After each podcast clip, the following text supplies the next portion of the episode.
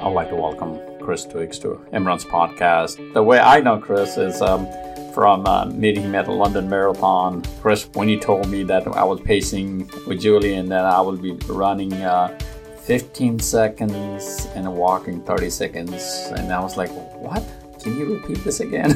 that was like, what are we doing here? So that's like really truly my my school to Galloway method and um, try to really stick with from from beginning to end. There's some points I was going off um, a little bit on my pace because there's some music playing. I'm just going off, and so you have to remind, hey, you know, someone hold hold on. So anyway, I remember people screaming at me, but definitely. Welcome to Imran's podcast. It's been long to you. Uh, before we start this interview further, talking about the Galloway method, talk about yourself and the running, you know, running journey and um, and so on. So my audience will know about you a little bit. Absolutely happy to do that. Thank you for having me on. Uh, so my name is Chris Twiggs. Uh, my job title, I'm the Chief Training Officer for Galloway Training, which means I work for Jeff Galloway. And my running journey really started with a marathon. I, I had done a couple of 5Ks in college, and I had run a relay that was slightly longer than three miles, a little longer than 5K prior to considering a marathon.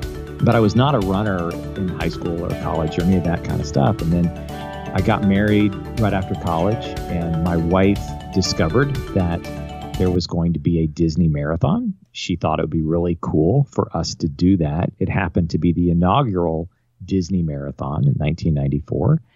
And uh, she convinced me to do that. And so we started training, and we did not know anything about Jeff Galloway, hadn't discovered him yet, but we trained and we accomplished that marathon. So I was not a runner until I started training for that. And then when we decided we would try to do it again the next year, we discovered Jeff Galloway's book on running and followed that training to the letter. And then we got to meet Jeff right before the race and get some advice from him and get some tips from him and find out about the run walk method. And so the very first time that we ever used Jeff Galloway's run walk method was during the 1995 uh, Disney marathon, the second Disney marathon and our second marathon ever. And we had wild success with it. In fact, my wife, not only did my wife take more than half an hour off her time from her first marathon to that second one, but she qualified for Boston the very first time we used Run Walk. So it was pretty amazing for us. It was absolutely transformative. It opened up all sorts of ideas and possibilities for us. And since then, I've run more than 100 marathons. I'd have to look it up to see exactly how many. I've done a great many ultra marathons.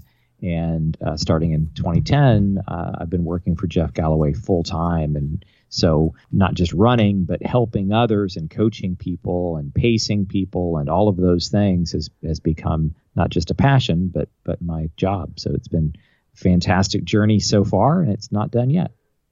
Definitely. Usually, I tell people I'm just barely starting. So, that's right. And you, you had a great story to talk about um, your running journey. I myself started also late. Um, you know, like you, I guess when I first started, I didn't even know how far a marathon was. Uh, you know, I was think, thinking 13, 26 kilometers or something. So anyway, I was wrong. Uh, I quickly yeah. found out. I was, I was like, there's no way. So here I am. So one one thing for sure, um, I did uh, back when I was started learning how to, you know, figure out what I'm what I'm getting into it. Um, I did stumble across uh, Jeff Galloway's book. I think that's the book you and I, you probably read the same one though. It was a really old book. So, and I went through that um, that book, and I met Jeff Galloway, Mr. Galloway. I, usually call Mr. Galloway. I think he doesn't like to be called that, but yeah, he's but, Jeff. He's Jeff to everybody. Yeah, he is. So I met Jeff, and um, uh, he was here locally in Birmingham, some some event, so that's kind of I, I did that earlier. Um, one of the thing uh, I I came across, um, you know, this wasn't the first time when I when I saw you at London. Was not the first time I ran or ran with or ran close by um, Jeff Galloway uh, pacer. It was in Publix marathon. I don't remember which year it was. I was pacing and I was running, and then the another pacer was run walk, and and then every often, you know, I will pass them. I mean, we were just passing each other every time. I will be running. It's you know, whenever see this lady was walking, I'll pass her, and and then so on. And at the end, like mile twenty five, we're like together. It's like, okay, let's finish this together. Awesome, that's we, great. We actually finished that race together. I wish I can find a picture. I saw that uh, the power of uh, uh, Galloway method back then. Um, and then I, I, I got reintroduced, um, you know, uh, recently when we did the London last year, and I did Pace Disney for you. Um, so anyway, Galloway method has been um, really helpful, and I try to run a, a marathon. Um, you know, I did I did run a marathon and uh, ran what six hour run using the Galloway method. Um, I don't do as much as I would like to, so I tell myself anytime I go beyond five hours, five and a half hours, I'm using the Galloway method. So some I kind of come from that for uh, running, run, run kind of thing. It's, it's a run walk. Um, so let's just kind of get in uh, get into talking about uh, Galloway method. Uh, yeah. Uh, he had different iteration. That's what I was told. I think when I first read this book, it was like a nine one or something like that. Uh, and mm-hmm. now we have a different iteration. Let's talk about that. Yeah, yeah, absolutely. So you're you are exactly right. You remember correctly that first book. Uh, what he was recommending is to run a mile and then walk a minute at every mile mark, and that was that was hard for us to wrap our heads around. That every mile we were going to be losing a minute, and how are we going to make that up? Well, of course, you're not losing a minute because the method is not run a mile and then stop and stand still for a minute, right? You're still mm. moving forward. You're still walking forward. And so you're still making progress toward that finish line. And that adds up, that counts. And over the years, what Jeff discovered as more and more people used the method and as he got feedback from them and started collecting this data, he found that it was better for slower runners to take those walk breaks more frequently. They were really getting tired and they were slowing down significantly by the end of that mile if they tried to run a full mile. And so he introduced different ratios, different run walk ratios, depending on your pace. And so for a while, uh, and when I think for most of the runs that I did, uh, certainly in the early 2000s, most of those runs were if you were at nine minute pace uh, then you would run a mile and or you would run no you run four minutes and then you'd walk a minute. And then if you were slower than nine minute pace you would run less than four minutes. If you were faster than nine minute pace then you would run four minutes but you would walk less. You'd walk less than a minute. And, and it was a this sliding scale and it was a little complicated but we we did that for quite a while and then again, as Jeff continued to collect data, as Jeff continued to make adjustments with his own, he, he coaches people personally. And, and so he'd use his own clients as his guinea pigs. And then he'd get feedback from all sorts of people that would come up to him at race expos or when he was writing for Runner's World, they sent in letters and all sorts of things. And he continued to make adjustments. And several years ago, we got to what we have as our current recommendations, which uh, is a 30 second walk break. So all walk breaks are kind of set at 30 seconds. And then running more between the walk breaks as you go faster, and running less between the walk breaks as you get slower. And starting right around five second run for the slowest runners, 10 second run for a little faster, 15 second run, all the way up to, um, you know, we have people that are running five or six minutes and then walking for 30 seconds. And it's amazing how great this works for folks. And the difference with the 30 second walk break as opposed to the one minute walk break that we had for so long is that you don't tend to slow down as much during the walk itself. And so if you could imagine, let's say you were trying to hold a, a 10 minute pace consistent, right? A, an overall 10 minute pace, including that walk break. If you are running at whatever let's say you're running at a 930 pace and then you're walking at a 16 minute pace that might that might work out just fine but what we found was that particularly in a marathon the longer into the race you go the slower that walk gets and so if suddenly instead of walking at 16 minute pace you're walking at 18 minute pace you have to run faster during the run segment to make mm-hmm. up for the fact that you're walking slower. And then if you're running faster, then you're more likely to be tired going into that next walk. So you may walk even slower. And so later, still in the race, you might be walking at a 20 minute pace. So you've got to run a whole lot faster. Toward the end of the race, you've got to run a whole lot faster just to, to maintain that same pace. So uh, that one minute walk break that was happening a lot and so with a 30 second walk break we're finding that doesn't happen hardly at all people don't slow down all that much during those 30 seconds you know, there's not much difference in their walking pace in the first mile and in the last mile of the marathon. So it makes a big, big difference.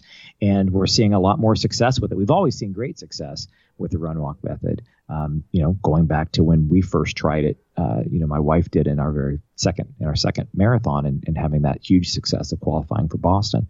So um, it has changed. And it's one of the things I love about being associated with Jeff Galloway is that he he is alive and well. I had a meeting with him today and he is continuing to learn and adjust and update his recommendations as the data comes in.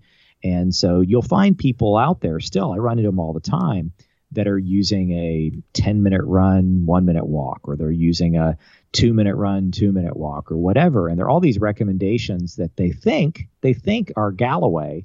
Um, and maybe some of them used to fall into a Galloway recommendation a few years ago, but unless you're really listening to the man himself and paying attention to what he's putting in his books and what he's telling people at race expos and what we're doing as the pacers, then you probably are not following what are the current guidelines, the current recommendations that are really backed up by all the data that we've been collecting. Definitely. I did hear uh, some people talk about, hey, you know, uh, I'm only going to do two and two, two minutes of running, two yeah. minutes of walking. And I was like, oh, that doesn't sound like Galloway method, but he didn't no. say that. So before we really get in deep again, uh, I wanted um, my listener to know uh, Mr. Galloway, Jeff Galloway, his story. I think he has a great story.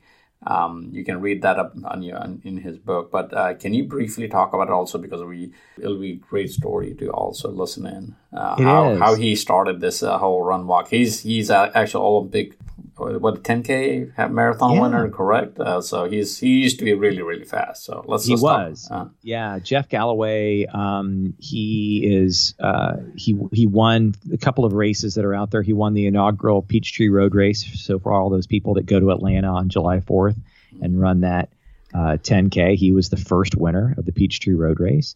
Uh, he was on the 1972 Olympic team. So that's Steve Prefontaine's Olympic year. He and Steve are contemporaries and were friends.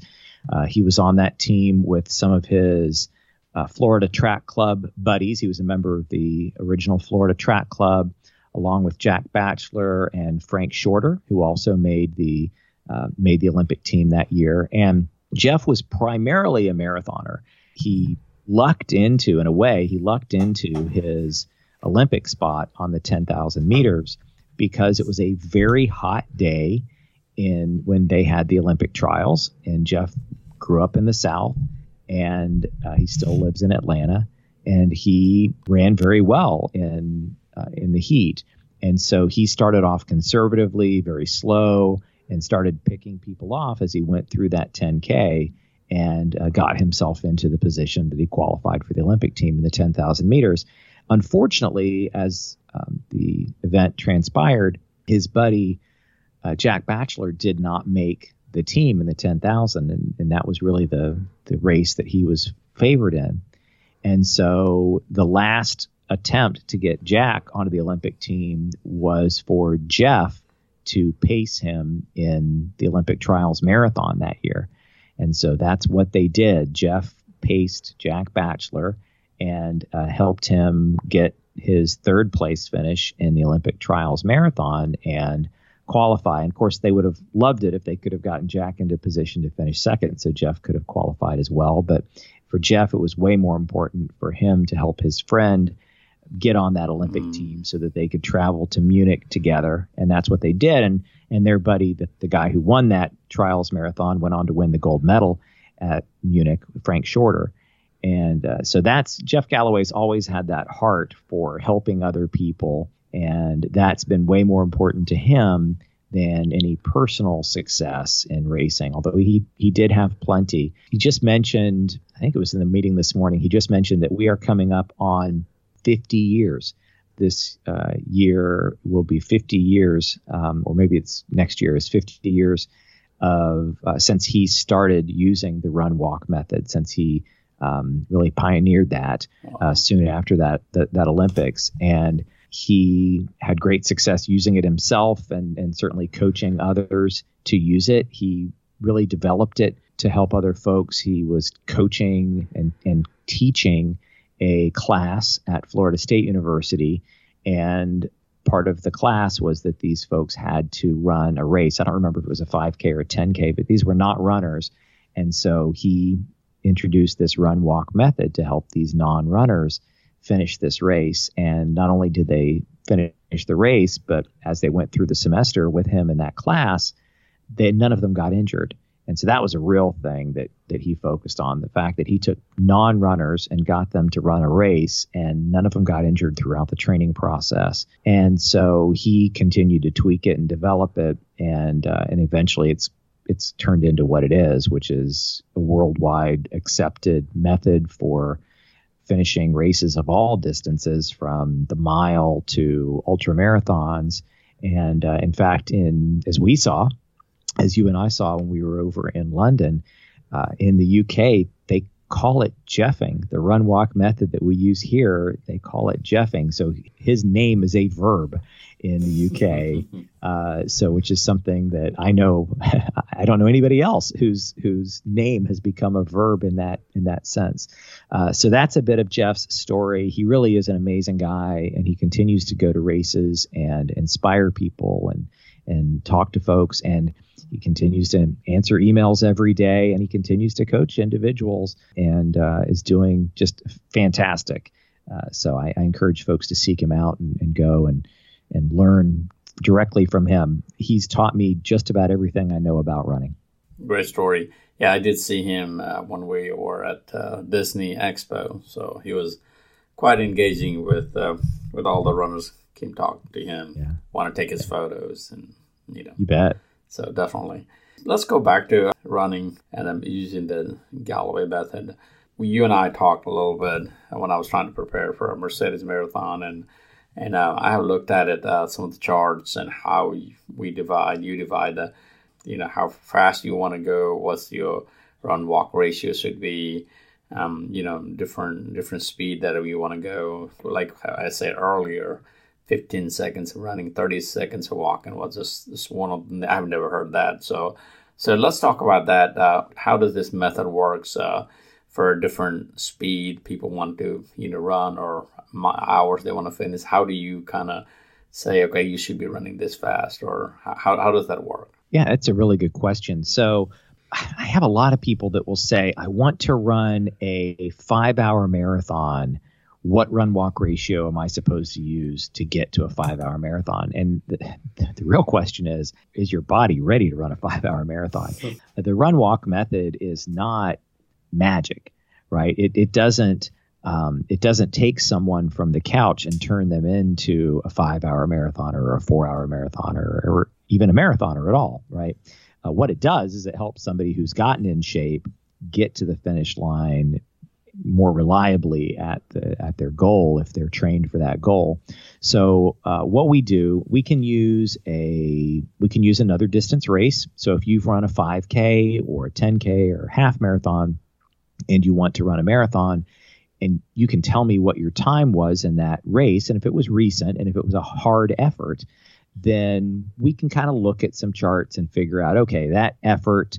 Uh, is the equivalent of this pace in a marathon, and so that's the that's the goal pace that will that, that we think is reasonable. If you don't have a race that you can use for that, uh, we have a method. Jeff Galloway came up with a, a, thing called the Magic Mile, and the Magic Mile is uh, a hard effort. You run a hard effort in a mile. We don't want you to to die at the end. We don't want you to throw up at the end. We're against we're against throwing up and we're against death.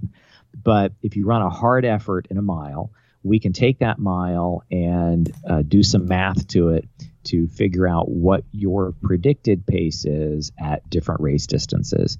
And so for a marathon, the math is you take your mile time, you multiply it times 1.3, and that gives you your predicted pace in the marathon. Now, that still assumes that you've done the long runs and the speed work and the other training that would get you to that marathon ready to go that distance.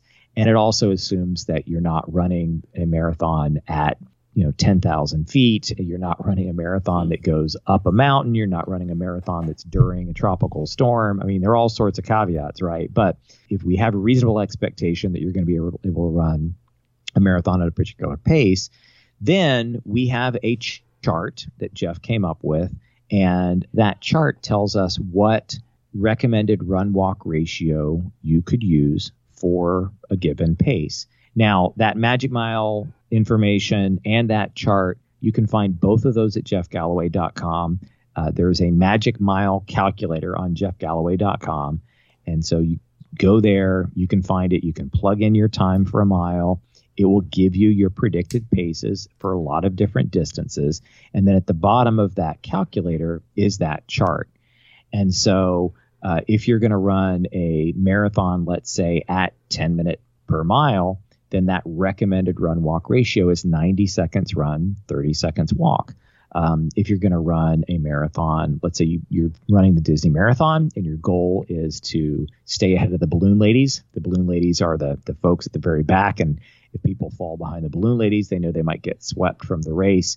Uh, so that pace is 16 minutes per mile. And so the recommended run walk ratio for 16 minutes per mile is 10 seconds run, 30 seconds walk. Mm-hmm. Um, if you're on the faster end, let's say you're going to run a three and a half hour marathon, you're going to run an eight minute pace. That recommended ratio is four minutes run, 30 seconds walk. And there's everything in between. So you can do that magic mile, look at that chart after you find out what your predicted pace is for the distance, and that gives you the run walk ratio you should use. Now, that ratio is what when I'm assigning pacers at Disney or any other race that uh, that I'm working with, when I'm assigning pacers, I give them that ratio to use, the ratio that the chart shows based on the pace they're going to go. But as an individual, if you are going to run a marathon, and whether you've got Galloway Pacers in that marathon or or not, if you're going to run a race of whatever distance, you need to figure out the run walk ratio that works best for you. So use that chart. By all means, use that chart as a starting point.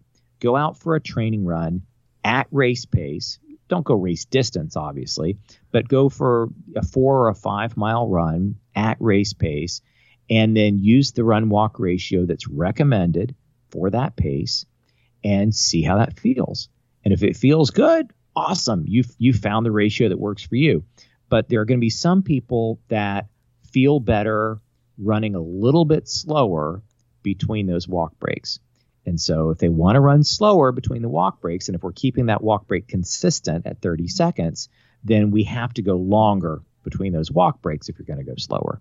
Uh, on the other hand, there's some people that want to run faster. They feel better when they run faster between those walk breaks. That's great, but we will need that means we need to take the walk breaks more frequently because otherwise you're going to go too fast and at a pace that's probably not sustainable based on the information that we have. So it's really good to take that chart as a starting point and then try out different ratios and see what feels best at your race pace. And then once you found that, dial in on it. All of your tempo runs, all of your race rehearsal runs where you're practicing race pace, you would practice that run walk ratio. And one other thing that I'll point out is a lot of people want to know well, okay, are you when, I, when you give me the pace, is that the pace I'm supposed to run or is that the pace I'm supposed to average? Well, the pace that's on the chart and the pace that's in the Magic Mile calculator, that's the pace that, that you would average to go the time in the marathon or the half marathon that you're trying to get. As far as what pace you're going to run in between the walk breaks, that's up to you. Um, obviously, you have to run faster in between the walk breaks because you're going to walk slower than you're running. But I don't know how fast you're going to walk. And not only do I not know how fast you're going to walk, I can't tell you how fast to walk because you don't have a GPS device that can accurately tell you how fast you're walking during a 30 second interval. I don't think that watch exists. And if you think you've got a GPS watch that can tell you exactly how fast you're walking during a 30 second walk break, I invite you to test that. by going out with a friend and using this method and walking side by side with them, comparing your watches, looking at them, and see if they are identical, because I don't think they're going to be. Um, those those watches just are not as accurate as we want them to be, and there's so many variables about how fast we walk. You know, some of us are faster walkers naturally, and some of us are not. So the best thing to do is just look at your average pace. Have your watch tell you your average pace because that's all that matters. What was your average pace from start to finish of that marathon? And then how fast you're walking versus how fast you're running. You can let your body figure that out and you can make adjustments during the run at each mile mark if you find that you're a little ahead of pace or a little behind pace. And that's certainly what I tell the pacers is to make those adjustments at the mile marks if they find they're a little hot or a little cold on pace. Definitely. Um, even uh, when we run like a marathon like Chicago, we always have to adjust the miles. But that definitely a great point there because uh, a lot of time I do get asked like how fast uh, should mm-hmm. I should I be walk and I'll answer to that question sounds like it look at the split and that's what you have to you know that that's where you have to make meet the split. Yeah, so. yeah, absolutely. I have I you know I've answered that question so many times and it's so hard for people to to understand and um, one thing I have done occasionally, if somebody if somebody wants to run a pace that I have run for a marathon or a half marathon, um, what I'll do is I'll just send them my Strava data mm. and let them look at it. Um, so if they want to know, you know, last um, uh, last London marathon, I think I paced four hours ten minutes, and so uh, I'll just send them send them that data, send them my Strava, and let them look, and they could see. And, and you can see if you look at Strava, you can see where I took my walk breaks, and you can see about how fast I was walking and about how fast I was running based on based on what Strava thinks, right? Mm-hmm. But again, when you finish your marathon, Strava is probably not going to show you 26.2 miles exactly.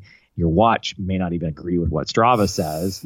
um, so, and all that matters is what does the race say, right? What was the time you actually crossed the starting line, and then what was the time you actually crossed the finish line? That's all that really matters. How far you actually went in between, they don't care. Um, all they care about is the finish time. Definitely. Uh, yeah, I think you have sent me your one time I was asking you about it, you sent me your split and I have looked at it and it was pretty pretty accurate and pretty what do you call on, on target. Mm-hmm. So so definitely um, one other thing I'll just uh, and then a sidebar talk here a magic mile when I saw that magic mile I've been using that magic mile idea for a very long time, but not the way you use, by the way. It's just I call it magic miles. Uh-huh. Uh, my my magic mile when I pace people say from 18 to 21, I call it magic miles. They usually ask, "What is magic mile?" Even in Disney, uh, one of the guys like, "I'm gonna stick with you all the way to 21." I told him he's like, because um, Mine is uh, when you reach 21, you see the magic of a marathon. So oh, yeah, yeah. This Good. is this is called magic miles for me. So I may have to talk a little bit longer more about this because I use it almost every race. It's like a magic mile, 18, 20, because that's the that's the hardest mile, correct? So oh yeah, uh, in a in a marathon. Um, so definitely, I remember this guy was hanging out and with me to figure out. Like, oh, now I see, now I can finish this race. So definitely, um talk about um, you know my listeners here out there. We mostly talked about the road road marathon, uh, road running. Um, you do ultra as well, correct? I do. Yeah, I absolutely do. Um, so do you apply the same same method? You know, being an ultra, you know, you got ups and downs, the hills and valleys, and those uh, trail marathons are not easy. I always wanted to do that. I, I saw one guy, uh, one of these hundred mile ran uh, I think he's finished. I didn't. I mean, he um, he walked the entire thing, but that wow. that's different. Yeah. That's different from what we're talking about here. Yeah. Do you, do you use uh, this Galloway method on a on ultra, like especially I, the trails? You know. Yeah, I do. I do. So the first ultra that I did was a trail 50k, so 31 miles. Although, like most ultras, when you when you get a distance, that just means you're going to go at least that far, right? So I think this 50k was actually 32 miles, and it was on a flat trail in North Florida.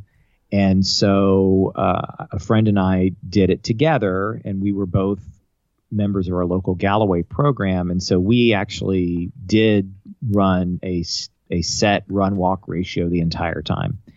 And uh, this was this was back when we were still recommending one minute walk breaks, and so I think we did a four minute run, one minute walk the whole time, and it worked great. It worked fantastic. We didn't have any issues. The next ultra that I did was a 50 miler in Vermont, and it was up and down ski slopes in Vermont, mm. and I actually was prepared. I thought I was going to do my my standard run walk ratio, and the first time I was supposed to run, but I was heading up a mountain, or the first time I was supposed to walk and I am coming down a mountain, I realize you can't, just like you said, you cannot stay with a standard run walk ratio when you're doing those things. So I definitely, in a, in a mountainous race, and I have done, so my absolute favorite race uh, in the world, my, my favorite, um, the, the, the one that I, I dream about every night is the Hardrock 100 which is a 100 miler in southwest Colorado. You go 33,000 feet of climb in the race uh, over a distance of about 102.5 miles. And I finished that race 16 times. I definitely cannot do a, a strict run walk ratio for that. And so it's, it's simply a matter of if it's going up, I'm walking up it.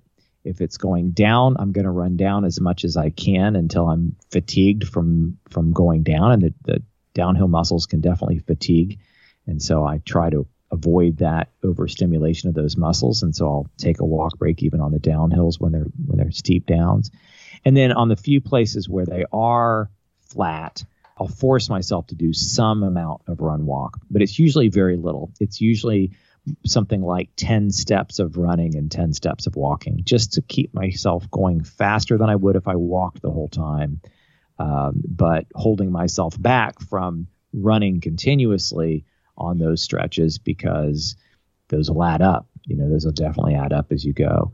We've got friends that have done a lot of flat 100 milers.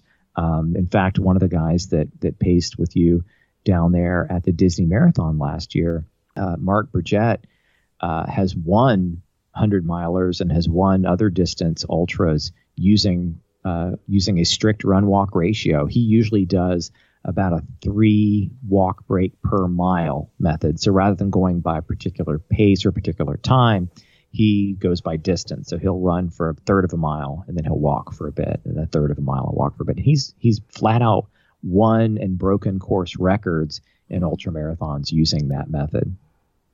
So definitely, I I did uh, use that method when I came back from London. I was doing a six-hour run, and I was strictly it was a one-mile loop, and I was it was easier to adjust that. I think I did like 31 miles or something like that. So so I've I've done that. I think I did two minutes of running, 30 seconds of walking. Great. Um, so so I, I, did like 31 miles. So so usually in those those courses it's easier um, than what we're talking about here climbing 32,000 feet elevation up and down the mountains and valleys. So, so, so definitely, I, the one thing I like what you're talking about is just try to use whatever uh, this method whenever you can in an ultra marathon, especially when you go into those trails and stuff. So, so definitely, yeah. I'll, so I'll have to think about my next hundred mile. I would like to finish a hundred pretty soon again. so I, I don't have a hundred mile this year, so I'll finish it next year. I'll, everything I focus right now is going towards 100 mile, even though I will run a marathon. So going back to um, talk about the Galloway method, uh, a lot of time, um, you know, you have, I'm sure you have heard about it. You have you, have dealing with so many years, uh, usually associated with uh, slow runnings. You know, that's kind of where you know people look at the slow running. You know, there are people you talk about that you know people qualifying from Boston. You run a Boston, uh, all those. Uh, even when you, you run a Boston, do you still use those run walk method? Let's talk about some fast running using a Galloway method as well. Yeah, yeah, absolutely. So I have been fortunate enough to qualify for Boston several times, and I've run it a few times. Um, and and yeah, all of all of my faster races have been using run walk. In fact, I've the only marathon that I've done, I've done uh, I could look it up. I've hundred and something marathons at this point, and uh, the only one that I did without walk breaks was my very first one. And that's just because I hadn't met Jeff Galloway yet and heard him talk about how beneficial they were. And so from my second marathon on, I've always used Run Walk. So every time I've qualified for Boston, it's been using Run Walk. Uh, every time I've run Boston, I've used Run Walk. And uh, we have lots of examples of folks that have gone really fast using it. In fact, my son, uh, who I've got two boys, and my oldest is 25 years old and has done several marathons. In fact, last year he ran his first Boston, and my wife and I had also qualified, also using Run Walk. And so the three of us went out there, and uh, it was really neat to be there for his first Boston. As a young man at 25 years old, he has to go significantly faster than I do to qualify for Boston. And so, uh, right now, the way the standards are, you have to run under three hours for a man under 35. Mm. And so, he, even though he'd seen me use run walk, his literally his whole life, he's he's seen me using run walk for my marathons because I started running them before he was born.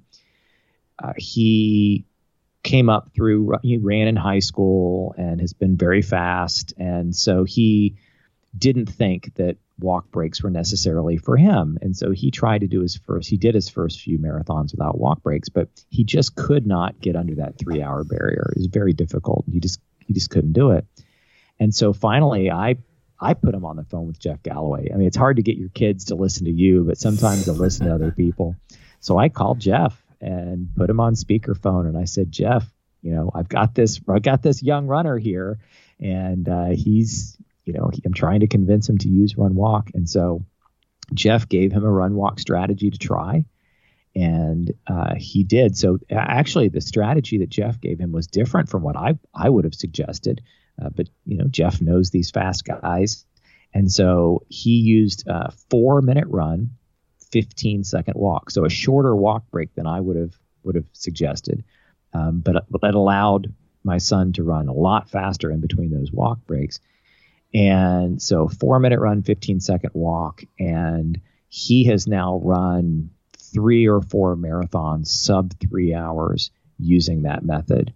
And um, it's just been just revolutionary for him, just absolutely revolutionary for him that that he's been able to accomplish that with the with that ratio. And we've known lots of people every year. We've got lots of people that run Boston using the method and and qualify using that method. Lots of people that have gone under three hours. Uh, I know of a couple of people that have gone under two and a half hours using under two and a half. Two and a half hours. That's like in a yeah in a um, in a marathon using that method. I've I've not even run a half marathon at that pace, mm. and they're running a marathon at that pace using run walk. So uh, it definitely works. And it, not only does it work, I mean, it works great to get these fast times, but the other thing that's fantastic is the recovery is so much better. You just bounce back from these races so much better when you've been using these walk breaks. Uh, when you don't use walk breaks, we're, we're used to seeing those people the day after the marathon that are having to walk backwards downstairs and uh, you know or having a hard time getting up from a chair and especially if you've gone you know flown to a marathon and then the next day you're on a plane with those folks and you, you could tell who those those folks are that are just still really feeling it even more so with ultra marathons and i'm you know i with using run walk I've I've done triathlons a week after doing a hundred miler uh, just you know because I can because the recovery is just so much faster from using this method. Definitely, we talked a lot, a lot about the method. Um, one thing I, I also learned um, running the Julian uh, running at Disney, basically there's etiquette of uh, running, especially we were pacers, so we were advised to be in one side. Let's talk about that a little. Um, you know you know, sometimes runners, you know, they suddenly stop in the middle of the road. I'm, I'm sure they're not using what uh, Jeff Galloway is suggesting. Uh, let's talk about that etiquette of, uh, you know, you know, especially in a bigger races where there's a lot of people involved, you know. So let's talk about that a little bit. That's a very good question. And I, and I know a lot of runners who have skipped their walk breaks early on in a race because they were afraid of being in the way of other runners. And I really encourage runners don't be rude, don't be aggressive, but at the same time, recognize that you weren't given a discount to get into that race because you're you're using run walk. You paid exactly the same as those other runners out there. And so there's no reason for you to feel inferior to those runners. There's no reason for you to feel like you need to give them space at all. But as you said, you do need to be polite. You do need to be aware of where those runners are. And so there are some things that we can do that make it a little bit easier for us to coexist on the course with people that are not using walk breaks, or at least, or even maybe they are using walk breaks, but they're just not using the same ratio that we're using, which means there's a lot of passing, there's a lot of back and forth. Uh, so the first thing that we recommend is that when you're starting the race, you you start on one side or the other. Here, you know, typically it's the right side, but it doesn't have to be. Just wherever there's going to be more room for you to uh, to get to the side to take your walk breaks. If you're running the Boston Marathon, I actually start on the left side at Boston because there are uh, there are opportunities to get over onto the grass or over onto a sidewalk for those walk breaks uh, those opportunities show up sooner on the left than they do on the right when running Boston. Uh, but if you know the race, you can kind of line up. Otherwise, just go ahead and line up on the right side, take your walk breaks. And when you're going to take the walk break, if you're an individual, if you're not running in a pace group of people taking those walk breaks, if you're an individual that's going to take them, what you'll want to do is before you take that walk break, look around, make sure that you're not right in front of somebody. Uh, and then as you're starting to take that walk break, usually we'll we'll suggest people put their arm up and just kind of wave their arm to kind of draw attention to themselves a little bit, and then slow down to that walk. Hopefully, either stepping off on the grass or onto a sidewalk, or at least staying over on the edge. You're going to be going about the same pace as everybody else around you, especially you know after the first mile or so. And so you're going to be passing the same people, and they're going to be passing you. And so they will recognize you. They will notice, oh, yeah, that's the guy taking walk breaks, or that's the gal taking walk breaks. And when you start to put your hand up, they're going to know exactly what's coming. Hmm. So it's just in the first mile or so that it's a little bit um, congested or a little bit harder. And that's why when you do run at some place like Disney, where we have pace groups that are using walk breaks, it's a whole lot easier because suddenly it's not just one fish swimming in this river, but it's a whole big, you know, pool of fish, a whole big uh, school of fish that's out there making it, drawing attention to themselves. And we'll get we'll get the runners to count down with us, right? We'll say, you know, walking in five, four, and then when you've got 20 or 30 people around you counting down like that, anyone who was right behind that group they recognize, oops, I need to scoot over to the side a little bit and uh, and make sure that I don't rear end this group of uh, of walkers. But it's difficult, and we do occasionally have people that complain about our pace groups mm. uh, or complain about an individual runner who's taking walk breaks. Um, what I have found though is often when people are complaining about walkers during a race, it's not it's not our folks. It's not the run walkers that they're talking about. In fact, often it's those people late in a race who tried to run the entire thing, got tired, and now they are walking because they've run out of gas. That gorilla jumped on their back. They hit the wall. You know, whatever analogy you want to use, they can't run anymore. And now they're walking and they are so toasted from the effort that they're not thinking they're not thinking, oh, I need to get to the side. They're just walking right down the middle of the road, mm. You know, and we see it every race. I know you do, uh, especially at the water stops, people that just start walking right there at the water stops, and they might not have walked the first 15 miles of the marathon, but now suddenly they're walking, they're not paying any attention to people around them. These are not the run walkers. These are not the people that went into the race with a plan. These are people that are trying to salvage what's left of a race that's falling apart for them. And no judgment, we've all been there. We've all had races that went south like that.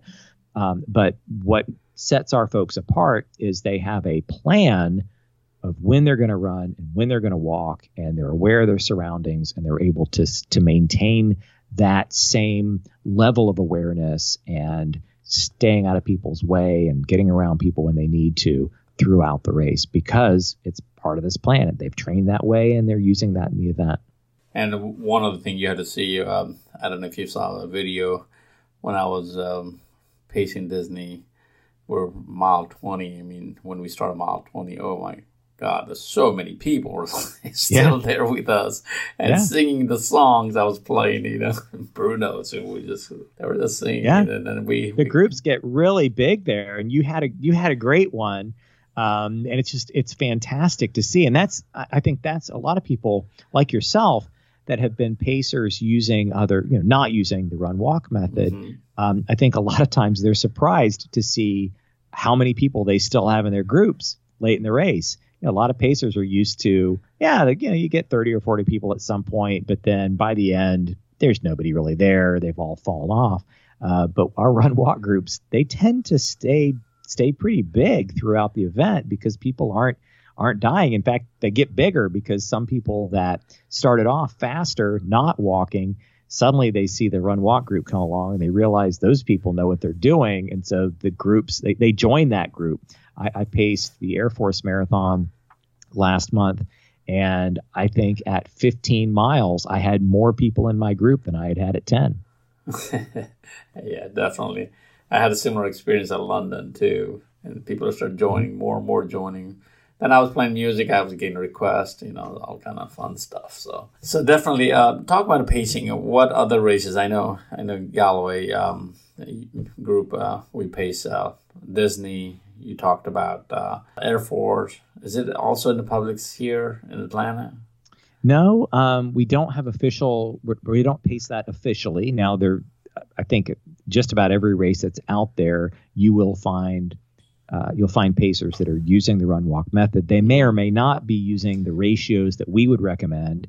Um, they might, and uh, we certainly have had opportunities to coordinate with other uh, pace leaders and other races that may not be hiring us to do the pacing, but they might be asking us, do you know anybody that can fill in at this spot or that spot? And so we get people that are trained Galloway pacers who go as individuals and they pace at different events.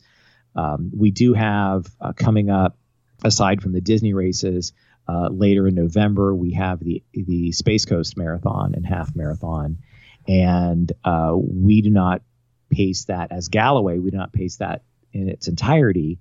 Uh, instead, what we do is we coordinate with another um, another pace team that the front half of both the half and the full are paced with a run only approach and then starting at four hours in the marathon and starting at two hours in the half marathon we have run walk pacers that that fill in from there on back and uh, and that's been a really successful partnership that we've had at that race, and that's that's sort of the way that it works as well up at uh, up at Air Force.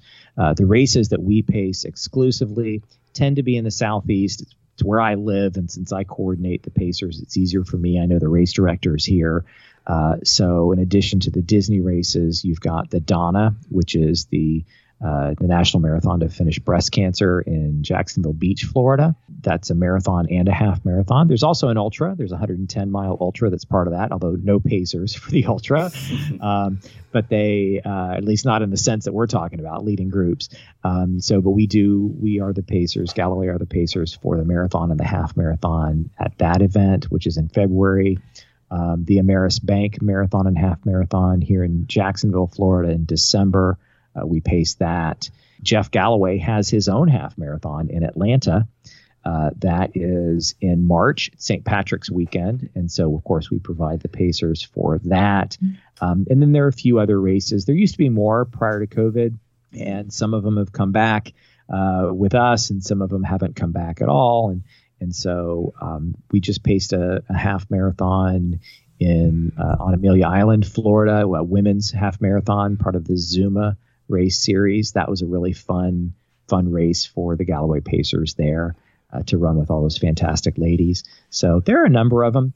And uh, again, more and more opportunities as I've gotten to know more folks uh, like yourself that coordinate Pacers for different races. Um, I've been able to recommend individuals uh, to fill in at different spots, or in some cases, you know, we're providing several Pacers for an event that just wants to add uh, add more opportunities for those runners, typically toward toward the end, um, which is fine. I mean, we can provide pacers, and we do. For example, at Disney Marathon Weekend, we provide you know sub four hour pacers for the marathon, um, but we uh, you know our bread and butter is with those slower groups, and we're fine with that.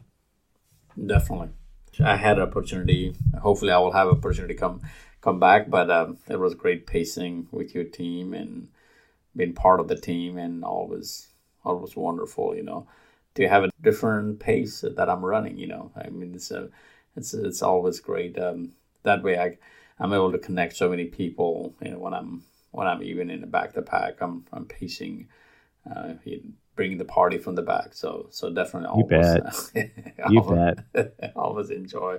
I mean, I have, I have some good friends and some of the people that I paced at London, paced at Disney, they still we still communicate. So so think about that. So so, so definitely, that's been a pleasure to be part of uh, Galloway pacing group. So so definitely, and it's learn about many different things. I'm I'm thinking about my own race. Um, to run, I need to race something pretty soon. I, I, I just signed up for a for that one mile loop. I did 31, 31 miles last year. They he added a marathon distance. I, I said, ah, we'll just do marathon. I, I need to do have an easier marathon, so I may just just do a slower run walk method. Yeah, but, uh, but definitely, um, Chris, we we talked so many different things. Um, learning about the Galloway method, learning about Jeff, uh, learning about yourself, and so many different things. Um, this this podcast, um, you know, it's always great, great pleasure to meet you. I mean, to see you in the races, you know, two times a year now. We get to see each other. Before we uh, we close this, uh, talk about uh, you know I, we are a Facebook friend, and you always see you having a post about some mixed drinks and stuff. So is that a, your side project? it really it really is. That was um, I mean talk about I mentioned COVID earlier and the impact that it had on on races, and that was kind of one of the things that I developed as a hobby. Um, prior to that, my daughter had seen a tiki bar at the at Epcot for the Food and Wine Festival. Mm. And this is when she was still in high school, and she suggested to me, she said, "Dad, you know, we should build a tiki bar." I was like, "Oh yeah, sure, we'll do that." And then she's got two older brothers, and they both graduated from high school and moved on to college. And she was the only one still at home. And it, it occurred to me, wow, I'm uh, my time to do something like that with her is running short. And so her senior year of high school, we did um, we did build a little tiki bar in our house or on a on a back porch of our house. We enclosed it and built the bar. She designed it and, and we built it out the way we wanted. And um, and then we started, you know, I started learning how to make tiki drinks and some mocktails so that she could have some and that sort of thing. And then uh, after she went off to college, her freshman year is when COVID hit. And so, of course, all the bars were closed and all the restaurants. It was hard to get to. and all takeout stuff for a while. And so um, I started getting into, well, what, you know, what else can I do with this tiki bar and learning about rum and because uh, that's the primary spirit that goes into these tiki drinks. Mm-hmm. And so I started collecting rums and started learning more and more cocktails to make. And so um, a lot of times runners will ask to follow me on Instagram, and I kind of have to warn them. I said, I, I do post about running stuff on there, but most of what you're going to see on Instagram are photographs of my cocktails because um, I have a lot of fun trying to come up with. And sometimes I'm just taking, a lot of times I'm just taking recipes that are out there and, and trying them and, and trying to take a fun picture of them. But I also like to design my own cocktails and try them out and see how they work. And um, so it's just a fun little uh, little side project. Um, I will say, for the sake of people that follow me on Instagram or Facebook, um, I typically, if I have, like right now, my in laws are here and my daughter is here and she's 22 now and is in the army and is about to, to get stationed in South Korea. So we have, um, we actually right now have eight adults in the house. So uh, I probably, uh, over the weekend, I probably made eight different cocktails and took pictures of each of them and so if you see me post a cocktail every day from my bar, it's not that I'm drinking a cocktail every day from my bar.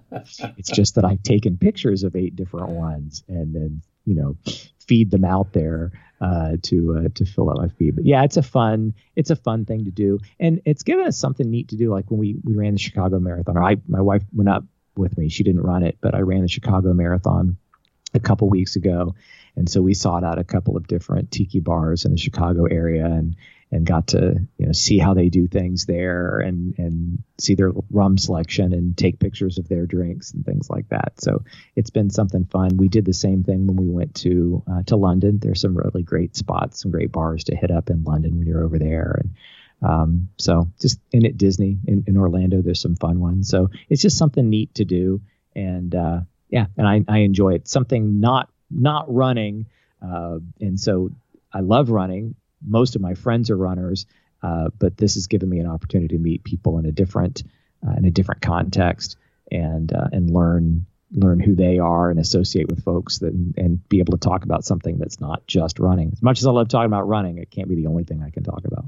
Definitely. My COVID trial, or at least you know, I used to cook, but when when I, I when the COVID hit, I was I was in the kitchen, you know, cooking mm-hmm. all the time. Even most of my TikTok uh, was about cooking and always cooking something, you know.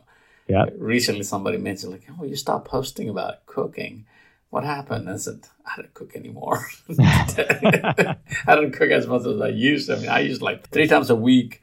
You know, like, you know, I was in the kitchen cooking for like family of four to six to ten. How it depends how many people are.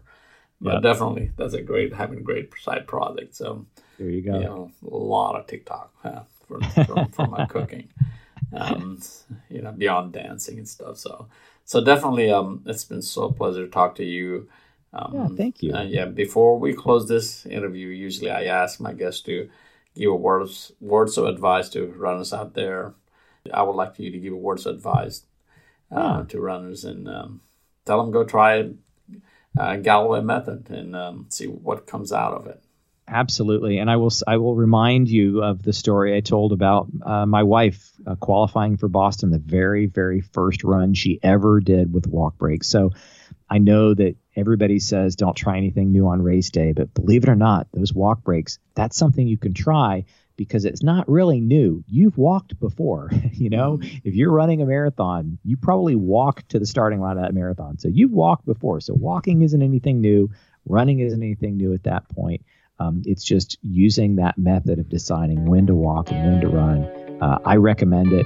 It's certainly worth trying in the next race that you have. I think you'll be surprised how great you feel. I think you'll be surprised how fast you can go using it and how quickly you'll recover from that event. Um, and and you, want, you know what? If you try it and you don't like it, go back to doing it the old-fashioned way. That's fine with me. Great advice. Uh, thanks for coming to Emirates podcast and talking to us. We'll, we appreciate your time and uh, hope to see you Thanks, soon. Thanks, Sumit. Thanks, Sumit. I appreciate it. Take care.